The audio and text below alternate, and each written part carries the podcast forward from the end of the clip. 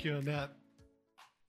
Um, glad that each one of you is here. Uh, if you haven't, if you're new here to Harbor City or visiting for the first time today, my name is Doug Swaggerty, and I've been serving as a as an interim pastor uh, since the beginning of March, so a little over four months.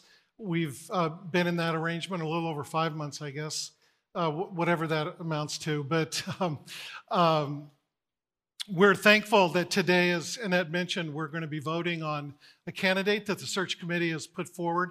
And we got a chance to hear him preach last week. He talked on a, in a sermon entitled Three Marks of a Missional Church. And he took us through the passage in Acts which talks about the church at Antioch. And he said missional churches are, are churches that are involved in evangelism and discipleship and service. And so today, I wanted to just boot off of what Omar was talking about last week and talk about another example of what it means uh, to be missional and exactly where that word comes from. I actually turned it into an adverb, which many people were very impressed with this morning. Living missionally. What does that mean? You know, we use that word mission in all sorts of contexts. It's not, uh, it's not just a Christian word. If you are part of a big company, often they'll uh, they'll have you understand and, and contribute to their mission statement uh, for that organization and, and just the marketplace, generally speaking. 20, 30 years ago, one of the things that was really popular in, in books was for encouraging people to develop personal mission statements. And it's just an idea, the idea of trying to understand what your particular unique goal in life might be. When we use the word missional, or use the word missionally, we're not quite talking about that. We're talking about more like what when we use the word to talk about Molly, when she's going over to Kazakhstan to be a missionary. And the origin of that word, in, in terms of when it really became popular, uh, goes back to a man by the name of Lesslie Newbigin. Lesslie Newbigin lived in the 20th century. He, he, almost lived the whole 20th century. He was born in 1909 and he died in 1998. So here's a man who lived in all 10 decades of, of the 20th century. He was a British uh, pastor and missionary, and he ended up, after his education, spending most of his career being a missionary in the country of India. And he wrapped up his time in India where he not only had done mission work there, but he had also uh, written several books and been involved in several ecumenical efforts while he was there. When he came back and retired to Great Britain in 1974, uh, he realized that Great Britain in 1974 was different than the Great Britain he had left 30 or 40 years prior to that. And so he, he began to understand that if he was really going to spend his remaining years ministering in the context of Great Britain, that he had to start looking at Great Britain the same way that a missionary looks at a culture and country that they go to that's different than their own. When Molly and others go out in mission work, when Molly goes to Kazakhstan, it's not enough to go over there and just speak as an American with American values and speak English and all that kind of thing. We know that that's not how you do it as a missionary. You got to learn the language, you have to learn the culture, you have to learn idioms. You have to understand the things that motivate people and the things that uh, aren't so motivating to people. You mix all those things together and you become effective as a missionary. You live missionally in that context. And Lesslie Newbigin said when he came back to Great Britain, we've got to look at Great Britain that way now. Uh, all the thing we used to call it, you know, highly influenced by Christian thought. We might have called it a Christian nation at one point, but now the culture has shifted so much that we can't just assume that everyone knows what we're talking about. That we can take for granted the fact that the gospel means the same thing to them as it means to us. And certainly, if Britain in 1974 was that way, when you look at uh, United States of America almost 50 years later, we can say we're, we are basically in the same place, friends. Um, as we as we take our understanding of God's word and try to apply it to people in our community, in our city, in our culture, we can't make assumptions that, well, this is a Christian nation, so everyone's going to understand what we're talking about. We have to live missionally.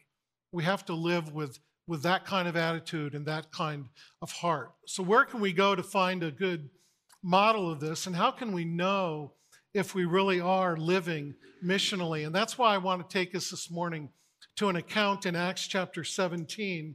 It's a lengthy uh, passage of scripture that we're going to read this morning, but I want you to bear with me because it's the story of Paul when he went to Athens, to Greece. Uh, he went to the city of Athens, and there in the city of Athens, he finally made his way up to where all the philosophers would uh, talk and, and think through new ideas, and he shared the gospel there. But keep in mind uh, how Paul is approaching this city and how he's approaching these people. Acts 17, we're going to begin at verse 16. It says, While Paul was waiting for them in Athens, he was greatly distressed to see that the city was full of idols. So he reasoned in the synagogue with both Jews and God fearing Greeks, as well as in the marketplace, day by day with those who happened to be there. A group of Epicurean and Stoic philosophers began to debate with him. Some of them asked, What is this babbler trying to say? Others remarked, He seems to be advocating foreign gods. They said this because Paul was preaching the good news about Jesus and the resurrection. Then they took him and brought him to a meeting of the Areopagus, where they said to him, May we know what this new teaching is that you are presenting. You are bringing some strange ideas to our ears, and we would like to know what they mean. And then parenthetically, Luke says, All the Athenians and the foreigners who lived there spent their time doing nothing but talking about and listening to the latest ideas. I'll come back to that. Uh, Paul says in verse 22, it says that Paul then stood up in the meeting of the Areopagus and said, People of Athens, I see that in every way you are very religious. For as I walked around and looked carefully at your objects of worship, I even found an altar with this inscription to an unknown God. So you are ignorant of this very thing you worship. And this is what I am going to proclaim to you The God who made the world and everything in it is the Lord of heaven and earth, and does not live in temples built by human hands. And he is not served by human hands as if he needed anything. Rather, he himself gives everyone life and breath and everything else. From one man he made all the nations, that they should inhabit the whole earth. And he marked out their appointed times in history and the boundaries of their lands. God did this so that they would seek him and perhaps reach out for him and find him, though he is not very far from any one of us. For in him we live and move and have our being. As some of your own poets have said, we are his offspring. Therefore, since God, or, or since we are God's offspring, we should not think that the divine being is like gold and silver or stone an image made by human design and skill. In the past, God overlooked such ignorance, but now he commands all people everywhere to repent. For he has set a day when he will judge the world with justice by the man he has appointed. He was given, has given proof of this to everyone by raising him from the dead. And when they heard about the resurrection of the dead, some of them sneered, but others said, we want to hear you again on this subject. And as Paul, and at that, Paul left the council, and some of the people became followers of Paul and believed. Among them was Dionysius, a member of the Areopagus, and also a woman named Damaris, and a number of others. May God bless that word to us uh, today. A long passage, but as I said, it's one of my favorite passages. It's been one of my favorite passages for a long time, but really for different reasons more lately than it was initially. Um, I did my undergraduate work and did graduate work in the whole area of, of philosophy. And so when I looked at, when I look at a passage like Acts 17, it's just very fascinating to me. I, I kind of majored in ancient and medieval philosophy. And so the interaction of the gospel with, with Greek thought is something that that is, is a, a very interesting study. And this, I was always kind of drawn to this passage to see how Paul exactly uh, addressed those issues and how he uh, how he went about sharing the gospel in that particular context. I was really sort of locked in uh, to what he was saying. Um, and as, as we read this thing from Luke, I may be a little bit sensitive. I told you I'd come back to verse 21. Luke's a doctor, so he's a very practical kind of guy.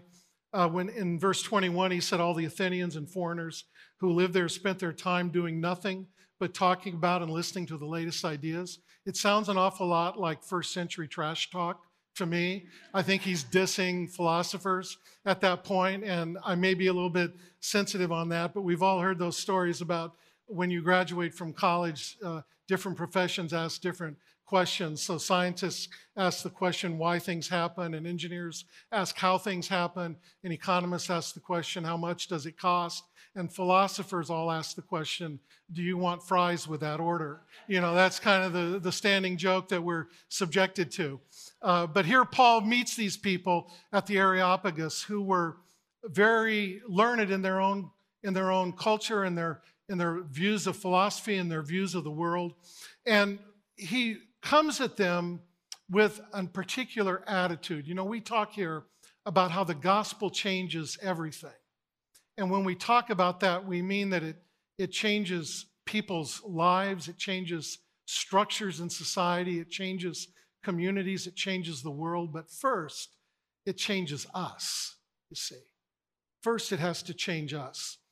And the further I go along in life and keep coming back to Acts chapter 17, I find myself equally as concerned with what he says as how he says it.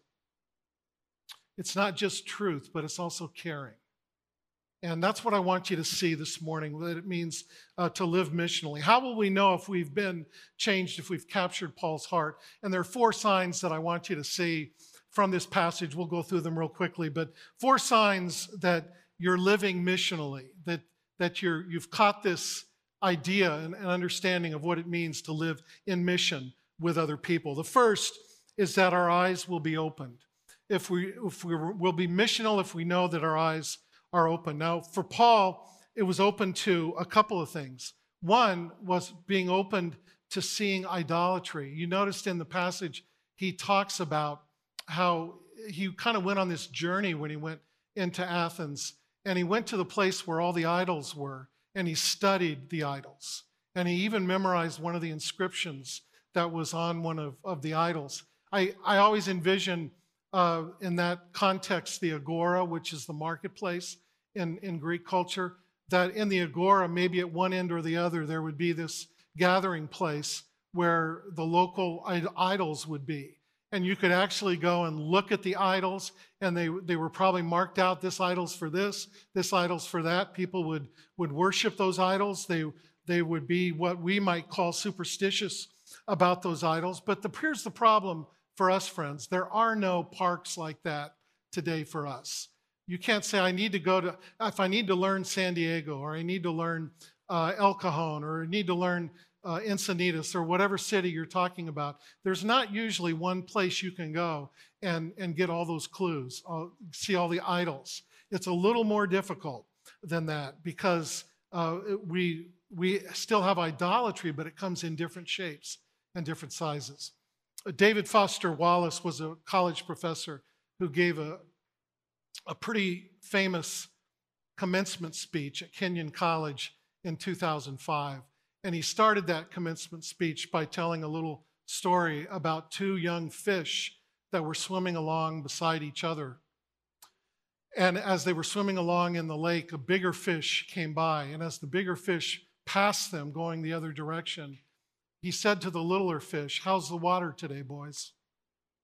And the two little fish, they kept swimming, not saying anything until finally one turned to the other and said, What the heck is water?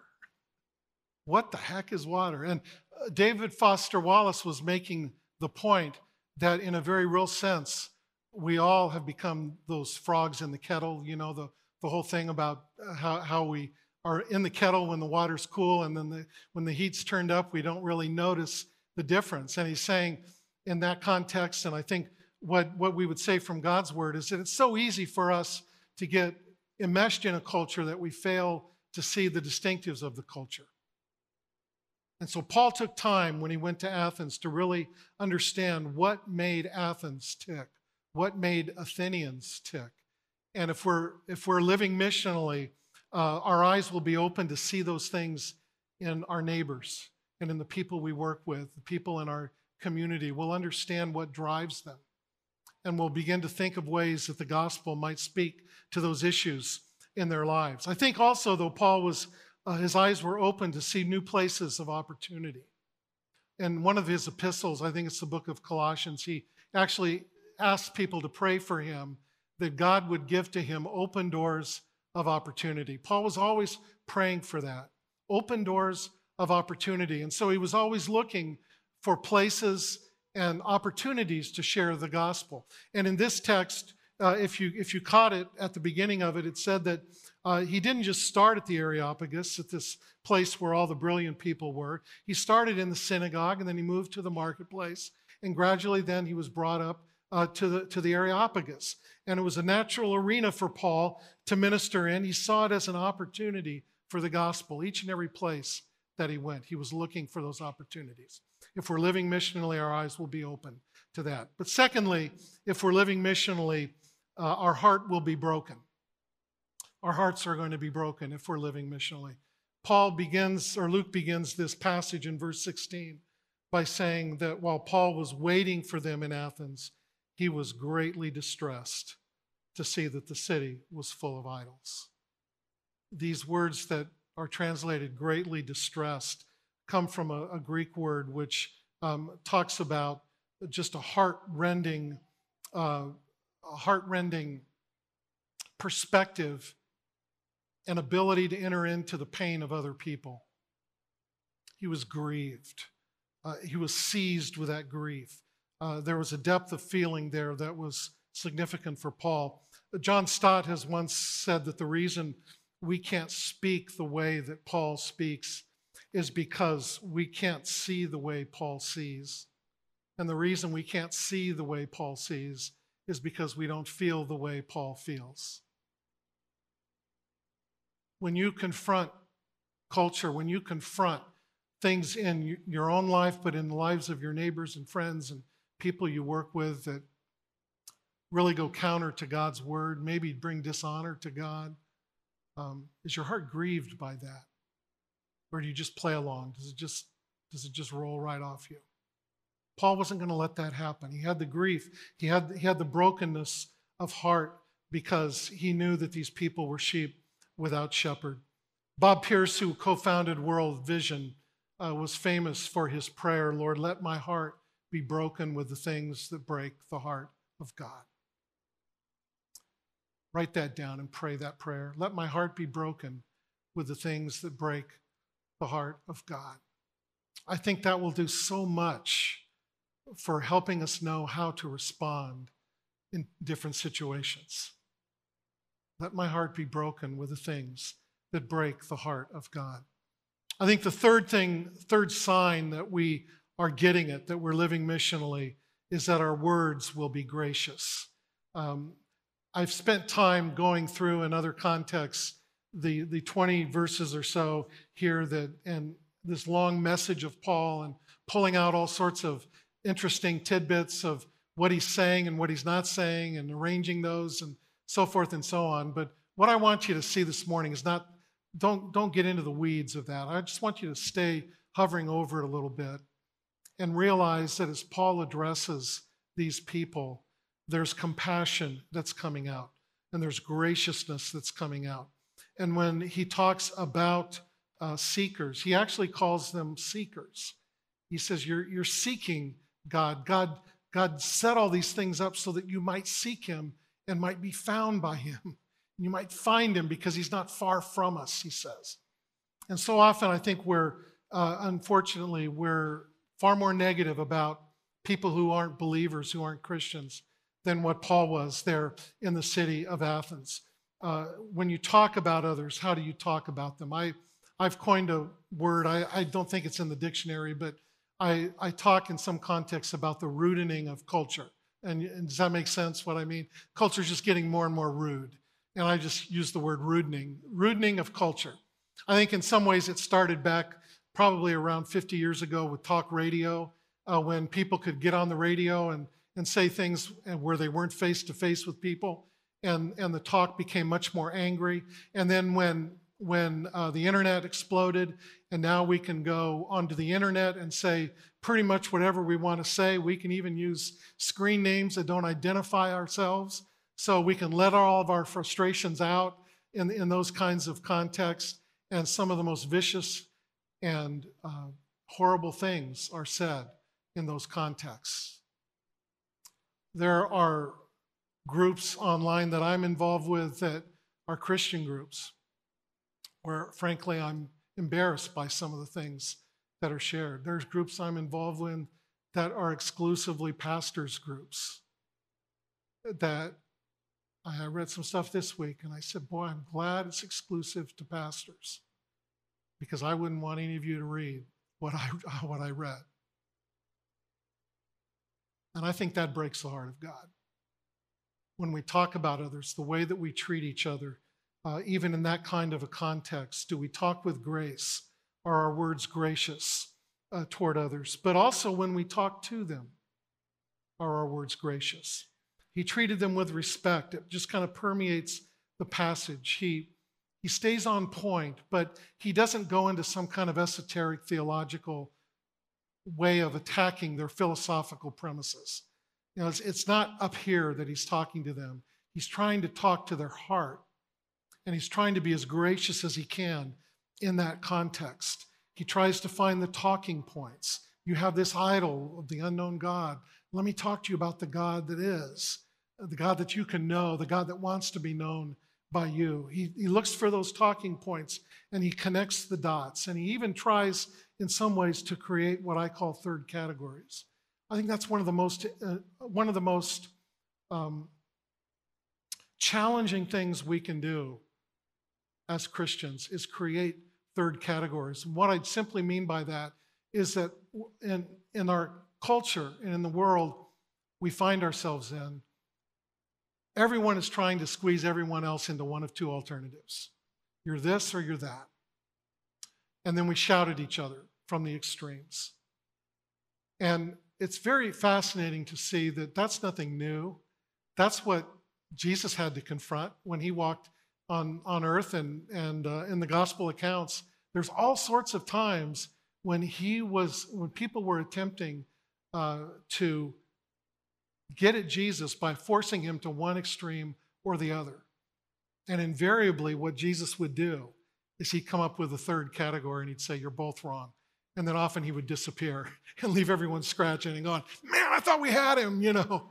We thought we had had him cornered and somehow he eluded us because he's saying, it's not this or that, there's a third way. There's a gospel way. There's a way of God showing his love for us that upholds truth, but also upholds mercy. And he finds that way and he, and he presents that to people. And it's disarming for those with whom he connected. Our hearts will be gracious.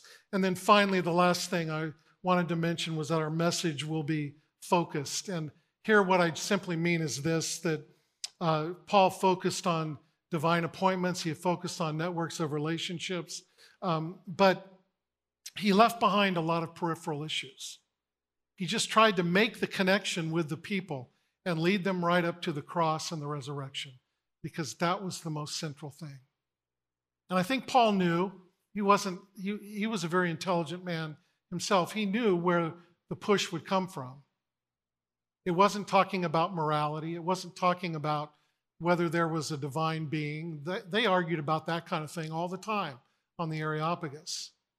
Where Paul was going to get the pushback was when he mentioned that, uh, by the way, in our faith, uh, the leader was raised from the dead.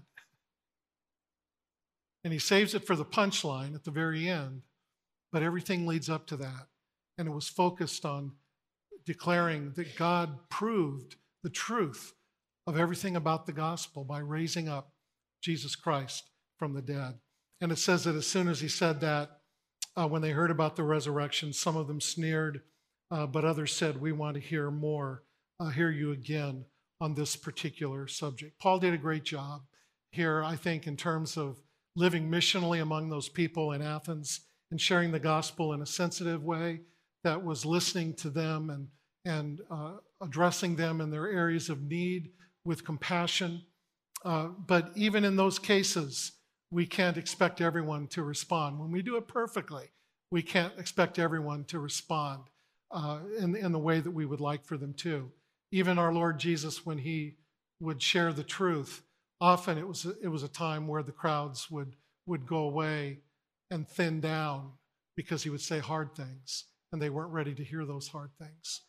Um, we don't have to worry about results. That's really up to the Lord. But if we determine to live missionally, if we determine to have our eyes opened and our hearts broken and, and graciousness with our words and, and focus on the main points of our message, we can find that God will take it from there. In Jeremiah 29, verse 7, the prophet is talking to Israelites who were exiled, which simply means uh, by God's judgment they had, were taken off to another country. Jeremiah prophesied during that time, the country of Assyria. And it was a hard time for them. And it would have been easy for them in that context to not live missionally. It would have been easy for them just to continually rail against the godlessness of that country, uh, the godlessness of that empire, all of the things that were wrong.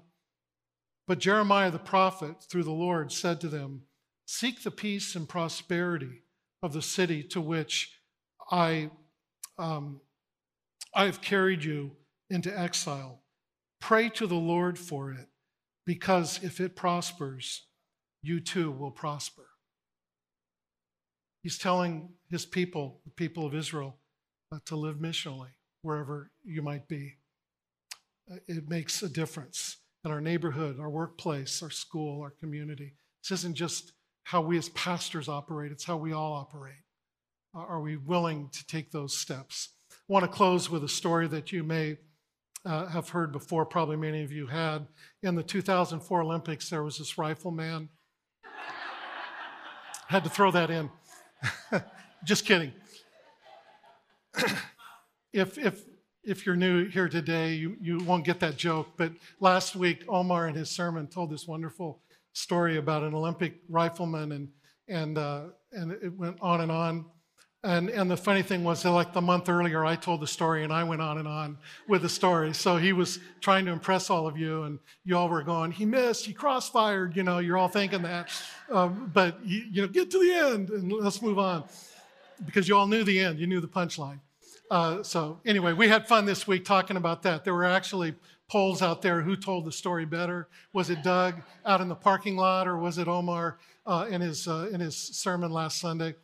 Uh, so we had fun with that. But here's a story that you may have also heard uh, before. It's a story about a man who one day was out uh, walking early in the morning on the beach. And as he walked on the beach, it had been a day where uh, overnight the, the surf, the tide had brought up a lot of starfish that were left stranded on the beach uh, just hundreds, thousands of starfish that were stranded on the beach. And as the man walked along the beach and tried to avoid stepping on the starfish, he came upon a little boy who was picking up starfish and throwing them back into the water. And the man said, What are you trying to do here? And the little boy said, Well, I'm trying to save these, these fish. And the man looks at him and he says, There's thousands of these fish. What good are, are you going to be able to do for all of these starfish? And the little boy had one in his hand and he looked at it and he goes, I may not be able to save them all, but it's going to make a difference for this one. And he threw it into the water. Friends, so often that's what living missionally is about. The way this story ends, it says that those on the Areopagus sneered at Paul, but it also says that some of the people became followers and believed.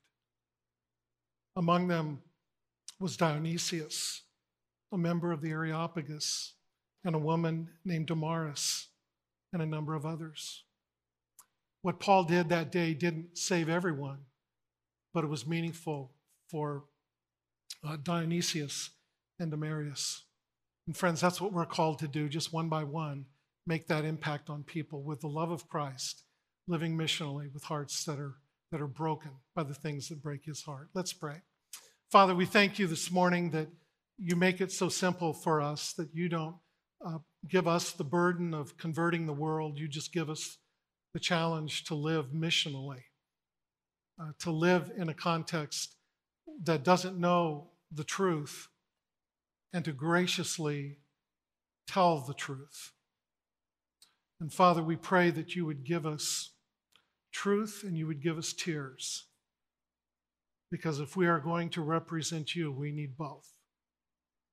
And may, from our truth and our tears, we see Di- people like Dionysius and Damaris who come to know you and trust in you. We pray these things in Jesus' name.